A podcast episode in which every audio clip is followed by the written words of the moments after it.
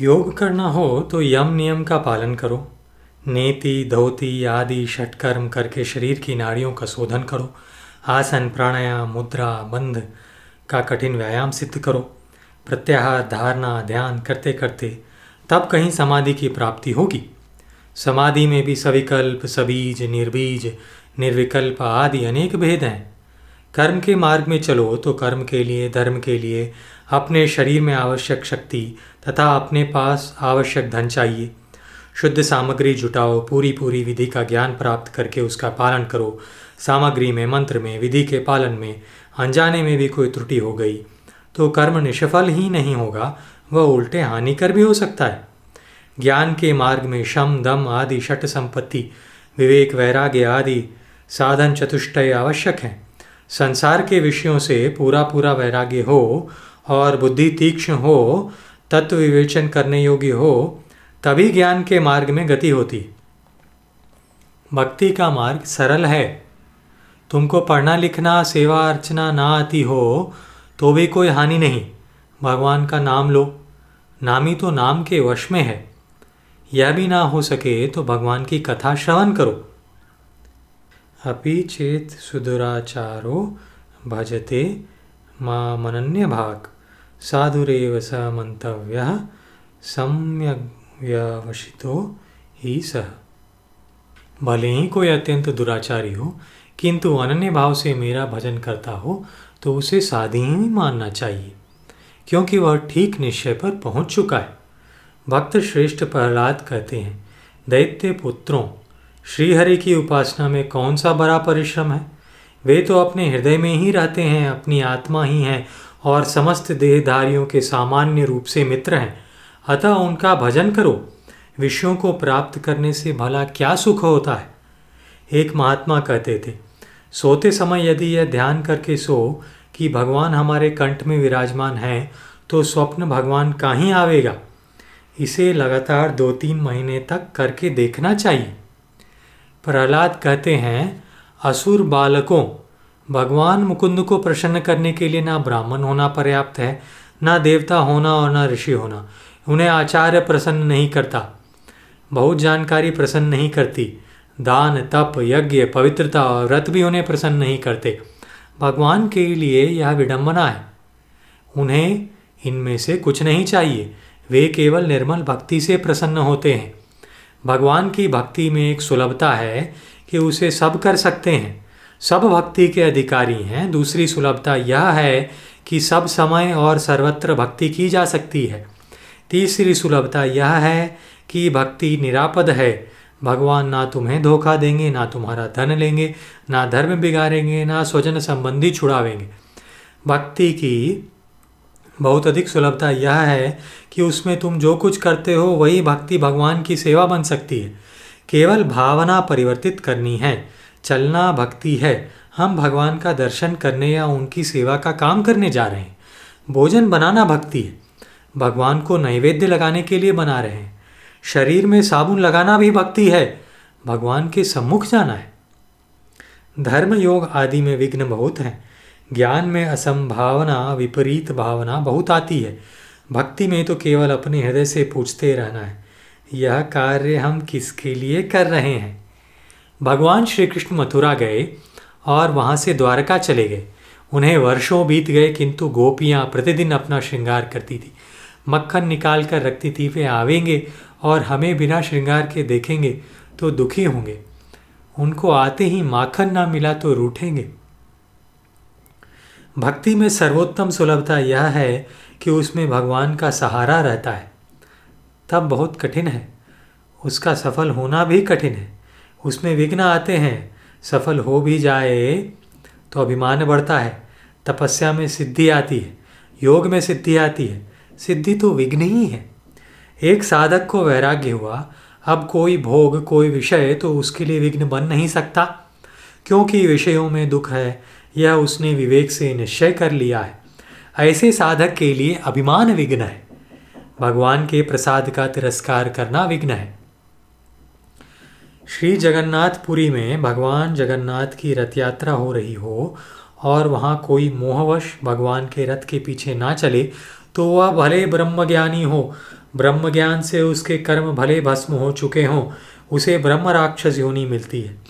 वैराग्य ने भगवदुनागमन में बाधा डाली है, अतः उसका वैराग्य प्रतिबद्ध हो जाएगा, उसका जीवन शुष्क राक्षसवत हो जाएगा। योग में प्राणायाम आदि करने पर उस स्थल के देवता सिद्धि देने आते हैं। इन स्थलीय देवताओं को क्षेत्रपालकों के निमंत्रण देने पर भी साधक को चाहिए कि उन देवताओं की बात स्वीकार ना करे, साथ ही यह गर्व भी ना करे कि देवता मुझे हाथ जोड़ते हैं, तब उसकी साधना आगे बढ़ेगी, अन्यथा प्रतिबंधित हो जाएगी। ज्ञान में दुरूहता यह है कि उसके सब अधिकारी नहीं है। ज्ञान का अधिकारी होना कठिन है। बुद्धि की मंदता, विपर्यय में दुराग्रह, कुतर्क और विषयासक्ति, ये चार ज्ञान में प्रतिबंधक हैं। जब जीव दृष्टि से मिलेगी तब जीव को भी प्रपंच स्वप्नवत दिखेगा। प्रेम का नियम है कि जब प्रेमी का हृदय प्रियतम से मिलेगा तब प्रियतम को जो वस्तु जैसी दिखती है वैसे ही प्रेमी को भी दिखेगी। प्यारे को रोटी पसंद है तो प्रेमी स्वतः रोटी खाने लगेगा। जो ईश्वर से प्रेम करेगा वह प्रपंच को वैसा ही देखेगा जैसा ईश्वर देखता है। ज्ञान में प्रतिबंध है। अपने को ज्ञानी मान बैठना, अपने को ब्रह्म मान बैठना तो उपासना है, क्योंकि आत्मा ब्रह्म है, ज्ञानी नहीं है। भक्ति में ऐसा कोई प्रतिबंध नहीं है। इसमें भगवान स्वयं हाथ पकड़ कर ले चलते हैं, जैसे बच्चा पिता का, पत्नी पति का हाथ पकड़ कर चले। बच्चा जैसे साथ चलते पिता पर निर्भर होता है, वैसे ही भक्त भगवान पर निर्भर होता है। विघ्न से रक्षा का भार भगवान पर है और यह निर्विघ्नता भक्ति की सुलभता है। भक्ति में करना कुछ नहीं है, कोई नई बात अपने में उत्पन्न नहीं करनी है। भगवान ने सबके हृदय में प्रीति दे रखी है। प्रीति ईश्वर से भी मांगनी नहीं है। जैसे भगवान ने नेत्र, कर्ण आदि दिए, वैसे ही प्रीति भी दी है। वह प्रीति जिससे जोड़नी थी उससे ना जोड़कर अन्यों से जोड़ दी गई। वैसे भक्त तो सभी हैं। कोई मंत्री भक्त है, कोई सेठ भक्त है, कोई स्त्री भक्त है, कोई देह भक्त है। भक्ति के फल भगवान हैं और उनमें सुलभता यह है कि वे करुणा वरुणालय हैं। हम उनका नाम लेने की इच्छा करते हैं तो वे हमारी जिह्वा पर नाम बनकर नाचने लगते हैं। मंदिर में हम दर्शन करने जाते हैं, तब जिसे हृदय में देखना चाहते हैं उसे नेत्रों से देखते हैं। ये यथा माम प्रपद्यन्ते ताम तथैव भजाम्यहम्। भगवान ने कहा है कि जो जैसे मेरा भजन करता है मैं भी वैसे ही उसका भजन करता हूँ। मनुष्य भगवान की ओर एक पद चले, उनके लिए एक क्षण लगावे, तो भगवान को भी उसकी ओर एक पद चलना ठहरा, एक क्षण देना ठहरा उसके लिए। भगवान के एक पद में तो सारी दूरी समाप्त हो जाती है और उनके एक क्षण में समस्त काल आ जाता है। भगवान के क्षण में तो ब्रह्मा, विष्णु, रुद्र की एक आयु पूरी हो जाती है। सत्य तो यह है कि हम भगवान के लिए एक पद उठाते नहीं हैं, अन्यथा भक्ति में तो यह सुलभता है कि भगवान स्वयं भक्त को ढूंढते हैं। ब्रह्म ज्ञान प्राप्त करना हो तो ब्रह्म जिससे जाना जाए यह साधन प्राप्त करना होगा। ब्रह्म को नेत्र से तो देख नहीं सकते, क्योंकि वह रूप तन्मात्रा वाला नहीं है, वह गंध तन्मात्रा वाला भी नहीं है कि नाक से सूंघ कर जान ले। रस तन्मात्रा होता तो जीभ से चख कर जान लेते, उसको सुनकर कर्ण से जानने का भी उपाय नहीं है, क्योंकि वह शब्द तन्मात्रा का भी नहीं है। स्पर्श तन्मात्र का भी ब्रह्म नहीं कि उसे छूकर जान ले। मन से जैसी कल्पना पहले से होगी वैसा ही चिंतन होगा। बुद्धि से उसको जानना चाहे तो बुद्धि अनादिकाल से संस्कार युक्त है, बुद्धि संस्कार मुक्त है नहीं। जिसमें पूर्वाग्रह ना हो ऐसी बुद्धि होना कठिन है। अतः अंतःकरण शुद्ध हो, उसमें त्वम तथा तत्पदार्थ का शोधन हो, तब महावाक्य द्वारा प्रयक्त चैतन्याभिन्न ब्रह्म तत्व का बोध हो सकता है। भक्ति में यह सब कुछ करने की आवश्यकता नहीं है।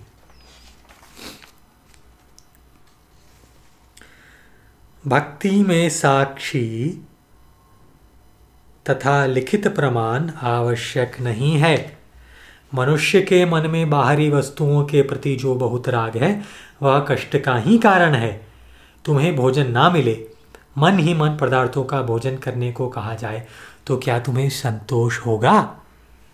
किंतु इस स्थूल देह को बाहर छोड़कर गुरु के दिए देह से मन ही मन प्रियतम की सेवा, उनका सत्कार करो, इसमें किसी प्रमाण की अपेक्षा नहीं है। धर्म में शांति नहीं है, यह विक्षेप बहुल है। उसमें हवन सामग्री जुटाओ, मंत्र स्मरण करो, ब्राह्मण बुलाओ।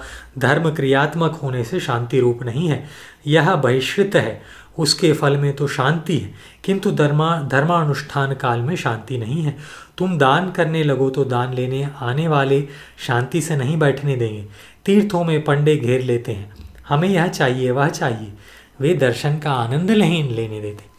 शांति बाहर के द्रव्य की, कर्म की या व्यक्ति की अपेक्षा नहीं करती। चुपचाप बैठे हैं और मन ही मन प्रभु का चिंतन, उनकी सेवा कर रहे हैं, यह शांति है। कर्म के लिए तो शरीर को गति देनी होगी, हाथ पैर हिलाने पड़ेंगे। भक्ति में धर्म के समान व्यग्रता व्यस्तता नहीं है। धर्म में तो बार बार देवता बदलना पड़ता है, जिस देवता के लिए आहुति है उसी का ध्यान करो, किंतु भक्ति में तो एक ही प्रियतम है। परमानंद रूपात कहकर भक्ति को योग से विशेष बताया गया है। योग में वृत्ति का निरोध होने से आनंद का उपभोग नहीं है, किंतु भक्ति तो परमानंद रूप है, जिसके सौंदर्य माधुर्य के झड़े पड़े अंश से जगत में सौंदर्य माधुर्य सौकुमार्य सौरभ्य सौरस्य आया है। उसमें वृत्ति का लगना आनंदमय। वृत्ति निरोध होने से दृष्टा की अपने स्वरूप में स्थिति तो हो जाती है, किंतु योग तथा सांख्य के मत से दृष्टा का स्वरूप आनंद नहीं है। आनंदाकार वृत्ति होती है और वह योग के मत में इष्ट नहीं है। इसलिए आनंदानुगत समाधि को योग संप्रज्ञात समाधि के अंतर्गत मानता है, असंप्रज्ञात समाधि में आनंद नहीं मानता। उसका मत है आनंद बना रहेगा तो आनंद का भोक्ता जीव होगा, वह दृष्टा नहीं होगा। भक्ति में आनंदाकार वृत्ति का निरोध इष्ट नहीं है। देखना यह है कि भक्ति में परमानंद आया कहाँ से। सांख्य तथा योग के मत में सत्वगुण की परिणाम रूपा वृत्ति आनंद है, यह प्राकृत है, अतः त्याज्य है। भक्ति में आनंद भगवदाकार वृत्ति होने से आता है, यह प्राकृत वृत्ति नहीं है। वेदांत की दृष्टि से यह मायिक वृत्ति है।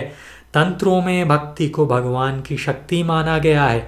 भक्ति भक्त का स्वरूप भूत आनंद भी नहीं है, यह कोई ऐसी अनिर्वचनीय वस्तु है जिससे भगवान भी प्रसन्न होते, जिस पर भगवान भी मोहित हो जाते, जिसके वश में हो जाते।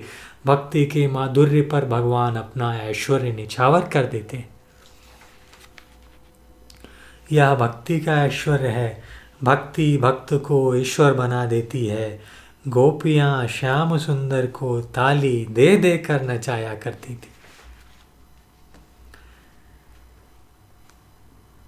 धर्म साधन तो है और उससे आनंद की प्राप्ति भी होती है, किंतु धर्मानुष्ठान काल में आनंद नहीं है। धर्म की क्रिया परमानंद नहीं है। धर्म के फल स्वरूप में आनंद की प्राप्ति होती है, किंतु धर्म का फल जो आनंद स्वर्ग आदि की प्राप्ति है वह भी विनाशी है। योग से समाधि की प्राप्ति दृष्टा की स्वरूप में स्थिति होती है। दृष्टा तो यथा कथनचित परमानंद रूप भले हो, किंतु समाधि ही परमानंद रूप नहीं है। योग के साधन काल में आनंद नहीं है और उससे होने वाले समाधि भी स्थायी नहीं रहती। ज्ञान परमानंद रूप नहीं है। अच्छा, ब्रह्म परमानंद रूप है। ज्ञान तो रहने वाला भी नहीं है, वह तो अविद्या को निवृत्त करके शांत हो जाता है। उपाय तो उपोय को प्राप्त करके त्याग दिया जाता है। जिस ज्ञान से अविद्या की निवृत्ति होती है वह ज्ञान तो परमानंद रूप नहीं है। साधन काल में ज्ञान परमानंद रूप नहीं है। यहाँ तो भक्ति और भगवान में अभेद है। जैसे अविद्या निवृत्त करके वृत्ति ज्ञान का नाश हो जाता है, वैसे क्या भगवान की प्राप्ति होने पर भक्ति का नाश हो जाता है? नहीं, भक्ति तो भगवान के मिलने से बढ़ती है। श्रेष्ठ पुरुष तुम्हें मिले तो उसके मिलने से उसमें प्रेम बढ़ता ही है। भगवान तथा भक्ति में भेद इसलिए नहीं है कि भगवत प्राप्ति में वृत्ति भगवत रूप हो जाती है। अतः धर्म योग या ज्ञान परमानंद रूप नहीं है। अपने गर्भ में भगवान को रखने वाली भक्ति परमानंद रूप है। भक्ति के त्याग की कहीं कोई विधि नहीं है। भक्ति का किसी अवस्था में नाश नहीं होता। भक्ति का फल भी भक्ति ही है। एक बार निवेदन समर्पण कर देने के पश्चात देह के सुख दुख मान अपमान के संबंध में या किसी भी लौकिक हेतु से चिंता का चित्त में आना मनोदौर्बल्य है।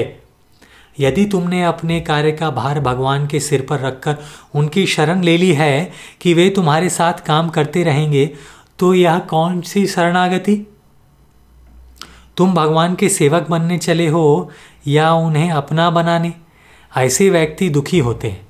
जो लोग अपने कार्य का भार भगवान पर छोड़कर निष्क्रिय हो जाते हैं, वे कार्य ना होने पर दुखी होते हैं, अनेक बार भक्ति छोड़ बैठते हैं। अरे भगवान तुम्हारे मन की ही बात करेंगे, ऐसा मानने का कोई कारण नहीं। वे अपने मन की भी तो कर सकते हैं। नाथ, मेरी बुद्धि अत्यंत पंगु हो गई, मेरी युक्तियाँ तर्क शक्ति समाप्त हो गई, मैं अब कुछ जानता नहीं हूँ, आप ही मेरी शरण है। शरणागति में यह 6 बातें होती हैं। भगवान के अनुकूल रहने का संकल्प, जो बातें भक्ति के प्रतिकूल हों उनका त्याग, भगवान मेरी रक्षा करेंगे यह दृढ़ विश्वास, अपने रक्षक के रूप में भगवान को ही अपनाना, अपने को भगवान के अर्पित कर देना तथा अपने में दैन्य का भाव। डॉक्टर पर हमारा विश्वास होता है, अतः वह ऑपरेशन करता है तो भी हमें प्रसन्नता होती है कि हमारा रोग दूर किया जा रहा है। इसी प्रकार भगवान पर विश्वास हो तो भय तथा चिंता किसी भी अवस्था में नहीं आवेगी। चिंता तब आती है जब कोई बात हमारे मन के विपरीत होती है। जब भगवान के प्रत्येक कार्य विधान को हम अपने अनुकूल, अपने हित में देखते हैं तो चिंता क्यों आवेगी? यदि चिंता आती है तो करें क्या? चिंता आती है यह आत्मनिवेदन में त्रुटि है।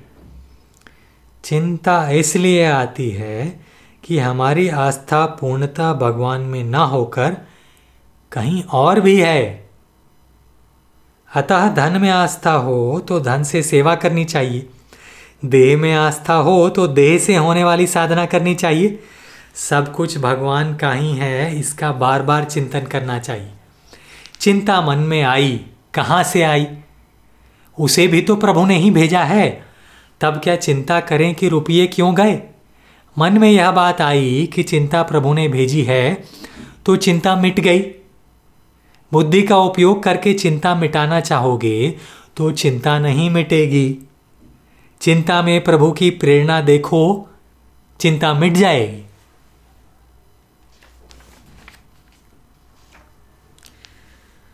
भक्त भगवान को मन तो देना चाहते हैं किंतु बुद्धि नहीं देना चाहते। वेदांती बुद्धि देना चाहते हैं, मन नहीं देना चाहते। यही दोनों की दुर्बलता है। केवल बुद्धि भगवान में लगाओगे तो मन में संसार की वासना रहेगी, केवल मन लगाओगे तो बुद्धि संसार में लगेगी। अतः भगवान ने दोनों मांगे। मय्येव मन आधत्स्व मयि बुद्धिं निवेशय निवशिष्यसि मय्येव अतः ऊर्ध्वं न संशयः। मुझ में ही मन लगाओ, मुझ में ही बुद्धि को प्रविष्ट करो, इसमें संदेह नहीं कि ऐसा करने के पश्चात तुम मुझ में ही निवास करोगे। श्री कृष्ण की देह ही विचित्र है। आनंद की ज्ञानात्मक सत्ता में यह आकार है। इन श्याम सुंदर के नेत्र भी सूंघ लेते हैं और हाथ भी देख लेते हैं। यह शुद्ध सच्चिदानंद विग्रह है। अतः चरण पर चढ़े पुष्प की सुगंध इनके पदनख ही सूंघ लेते हैं। वे पुष्पों का सौंदर्य देख भी लेते हैं।